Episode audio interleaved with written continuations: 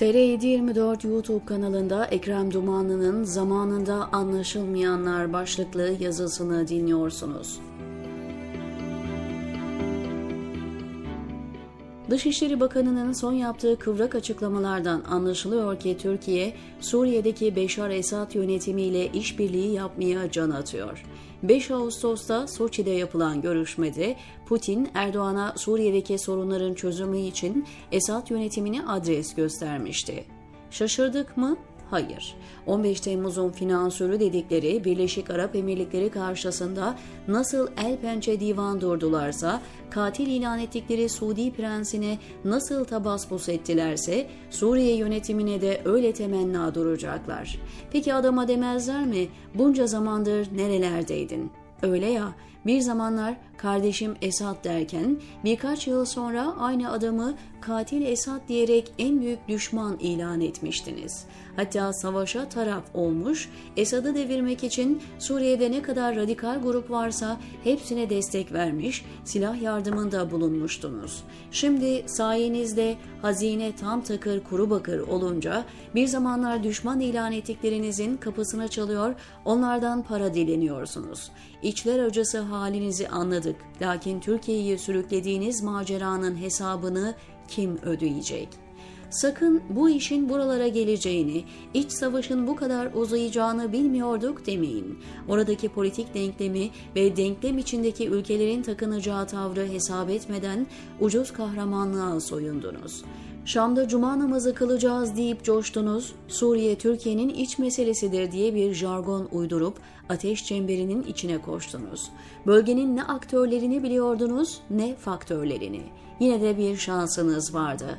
Beklentisiz insanların dostça uyarıları. Mesela Suriye ulemasından 1929 Cizre doğumlu Profesör Ramazan Elbuti size bölge gerçeğini içeriden resmedebilmek için çırpınıp durdu. Haberler gönderdi, analizler yolladı. Kulaklarınızı bütün tavsiyelere tıkamış, muhayyel bir zafer sahnesinin komutanı olma sarhoşluğuna kapılmıştınız. Oysa merhum Buti bizden biriydi. Suriye'yi de iyi bilirdi, Türkiye'yi de. Aklı selime dayalı endişelerini size de tercümanlık yapan bir akrabasıyla ulaştırdı. Özetle diyordu ki merhum, siz bu Esed ailesini tanımıyorsunuz. Silahlı mücadeleye girildiğinde bunlar yönetimi bırakıp gitmez. Bu ülkeyi ancak kültürel ve demokratik açılımlar düzlüğe çıkarabilir. Dinlemedi, dinlemediler. 21 Mart 2013'te cami kürsüsünde vaaz ederken şehit edilen büyük alim, vefatından kısa süre önce Fethullah Gülen Hoca Efendi'ye haber gönderdi. Suriye-Türkiye ilişkileri konusundaki kaygılarını ifade etti. Endişelerinin Erdoğan ve avanesine ulaşması için Hoca Efendi'den yardım istedi. Heyhat! Fethullah Gülen Hoca Efendi de aynı kaderi yaşıyordu. Suriye'nin demokratik bir kıvama erebilmesi ancak eğitimle, kültürle, diyalogla ve en önemlisi sabırla bir şeyler yapılabileceğini söylüyordu.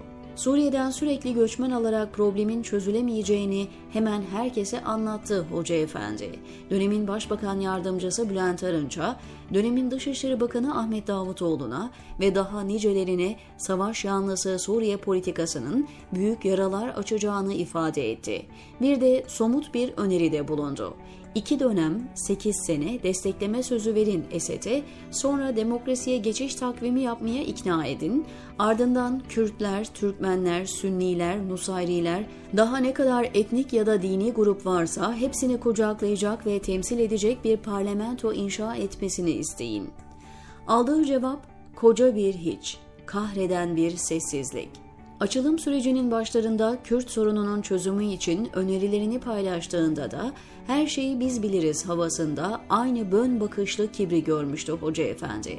Yıllar sonra sitem dolu üzüntüsünü Suriye özelinde şöyle dile getiriyordu Hoca Efendi.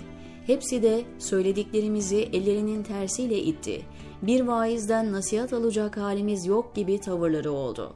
Bunlar benim hatalarım. Haddimi bilmeyerek kendini çok büyük gören bu insanlara tavsiyelerde bulunmak herhalde zorlarına gitti, onurlarına dokundu. Aslında zora gidecek, onura dokunacak bir şey yoktu. O dönem demokrasisinin bütün paydaşlarına karşı şöyle bir söylem geliştirmişti iktidar cephesi. Madem o kadar iyi biliyorlar, gelsin parti kursunlar, halktan destek istesinler ya da bu işleri siyasetçilere bıraksınlar. Bunların demokrasiden anladığı bu kadarcıktı. Katılımcı ve çoğulcu demokrasilerde toplumsal sorunların sadece politikacıların işi olmadığını bilemeyecek kadar cahil bir topluluğa ne sivil toplum kavramını anlatabilirsiniz ne de medyanın denetleme ve yol gösterme zorunluluğunu. Sonuçta ne oldu?